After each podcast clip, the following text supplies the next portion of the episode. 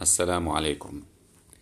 هذه قصة في سبيل الوطن من تقديم فيصل نصيري. في سبيل الوطن احتل الأعداء أحد البلاد وتجمع عدد كبير من الثوار لمحاربتهم وطردهم. أقام الثوار في الجبال حيث يصعب على الأعداء أن يصلوا إليهم. وكان الثوار يهاجمون جنود العدو بين يوم وآخر ويقتلونهم. وكان رجل وابنه ينقلان الطعام والمؤن إلى الثوار في الجبال.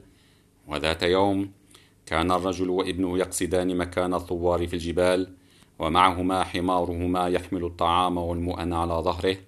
فجأة أحاطت بالرجل وابنه مجموعة من جنود الأعداء وقبضوا عليهما واقتادوهما إلى ضابط التحقيق.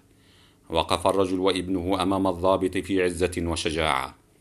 طلب الضابط من الرجل أن يدلهم على مكان الثوار وهدده بأنه سيعذبه هو وابنه إلى أن يذكروا مكانهم طلب الرجل من الضابط أن يقتل ابنه أولا ووعده بأنه سيذكر له أماكن الثوار تعجب الضابط وسأل الرجل أليس لديك قلب؟ كيف تطلب مني قتل ابنك؟ قال الرجل أخشى أن يخبر ابني الثوار أن أباه هو الذي دلكم على أماكنهم. قتل الضابط الولد أمام أبيه ثم طلب منه أن يذكر له أماكن الثوار رفض الرجل أن يقول كلمة واحدة وقال للضابط والآن اقتلني كما قتلت ابني.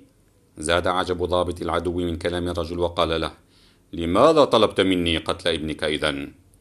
أجاب الرجل كنت أخاف إن قتلتني أولا أن يضعف ابني أمام تعذيبكم ويخبركم بمكان الثوار.